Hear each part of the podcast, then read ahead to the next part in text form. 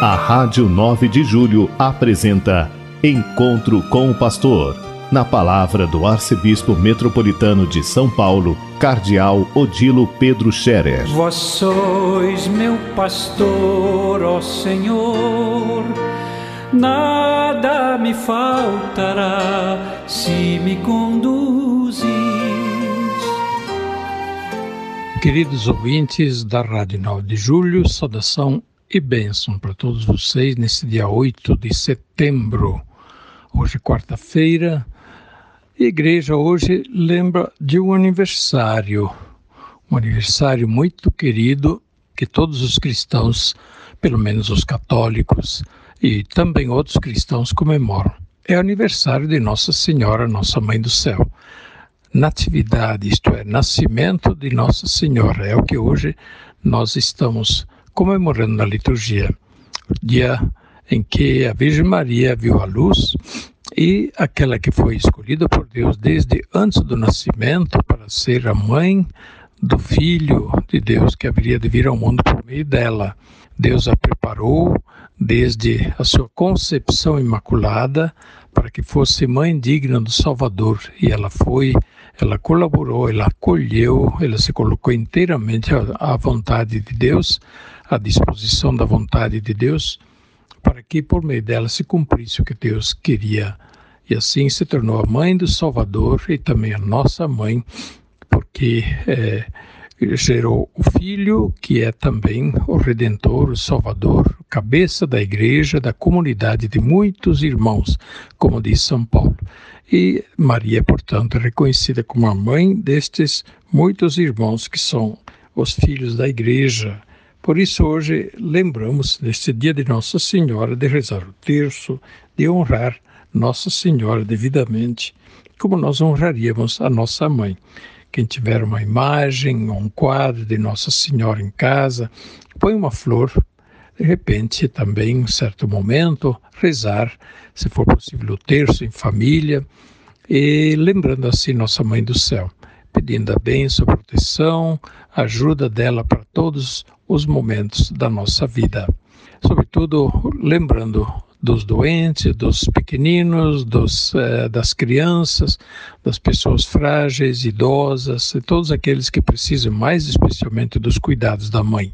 Ela, nossa mãe, está perto de todos os seus filhos, mas muito mais ainda daqueles que sofrem, aqueles que estão doentes, aqueles que estão eh, situação de aflição e de dor.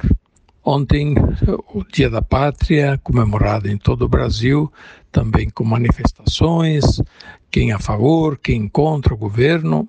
Eu digo, lamentavelmente, o Dia da Pátria não deveria ser um dia a favor de um governo contra um governo, a favor de um partido contra um partido, a favor de uma ideologia contra uma ideologia. Deveria ser a celebração do povo brasileiro pela liberdade, pela busca do que é bom para todos. É claro, manifestações são bem-vindas, são legítimas, mas é, lembrando sempre que as manifestações não deveriam ser uma a oposição de uns contra os outros, de uma tentativa de uh, condenar uns e, e, deixar de fora outros, achar que só alguns são os verdadeiros brasileiros. Não, é, isso não, não ficou bem, não ficou bonito, sobretudo certas manifestações assim de forma é, contundente, de forma antidemocrática, ameaçando as instituições, é, pondo em risco justamente a convivência democrática. Certos discursos que é, visam simplesmente, digamos, ser um, um, um doce, né, ser um, um, o canto da sereia no ouvido das multidões. São discursos falaciosos que precisa cuidar. São discursos que se ouviram no em tempos passados, feitos por líderes fascistas, totalitários, que assim levavam as multidões à base de ameaças, à base de gritos de guerra, à base de condenações e assim por diante, mas de forma ditatorial, totalmente fora do esquema e da convivência democrática.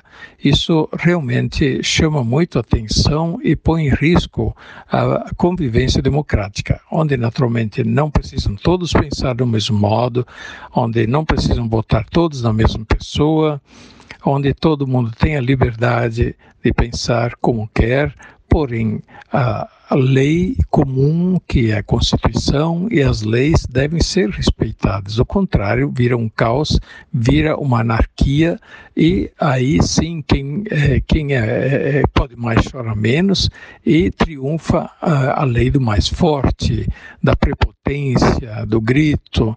Isso tira a paz social e põe em risco a convivência de todos os brasileiros. Eu acho que esse tempo não deveria voltar e todos nós deveríamos estar muito atentos em relação a apoiar certas manifestações que põem em risco claramente esta convivência e a organização democrática do país, a respeitabilidade das instituições, é, é, que foi conquistada a duras penas e que, claro, pode não estar isenta de falhas, pode estar ainda necessitada de aperfeiçoamento, porém funciona e é a, a, base para que todos se orientem e façam o que devem fazer pelo bem comum e como se orientar também na sua vida privada, na sua vida pessoal. Que Deus abençoe o Brasil, que volte a serenidade, que volte a paz da, entre os brasileiros, porque é um risco. É um risco quando brasileiros começam a, a, apontar o dedo contra outros brasileiros, e ainda mais com essa situação de armar a população é um risco muito alto eh, de nós entrarmos aí numa, num caos e numa situação que não vivemos ainda, de uma briga generalizada, uma revolução, onde só pode acontecer o pior. Por isso, caríssimos ouvintes, rezemos pelo nosso Brasil, rezemos pela paz em nosso país e para que todos tenham juízo. Todos tenham juízo e a começar pelo mais alto mandatário da República, ele também precisa de ter juízo no seu modo de falar, modo de proceder em relação aos brasileiros.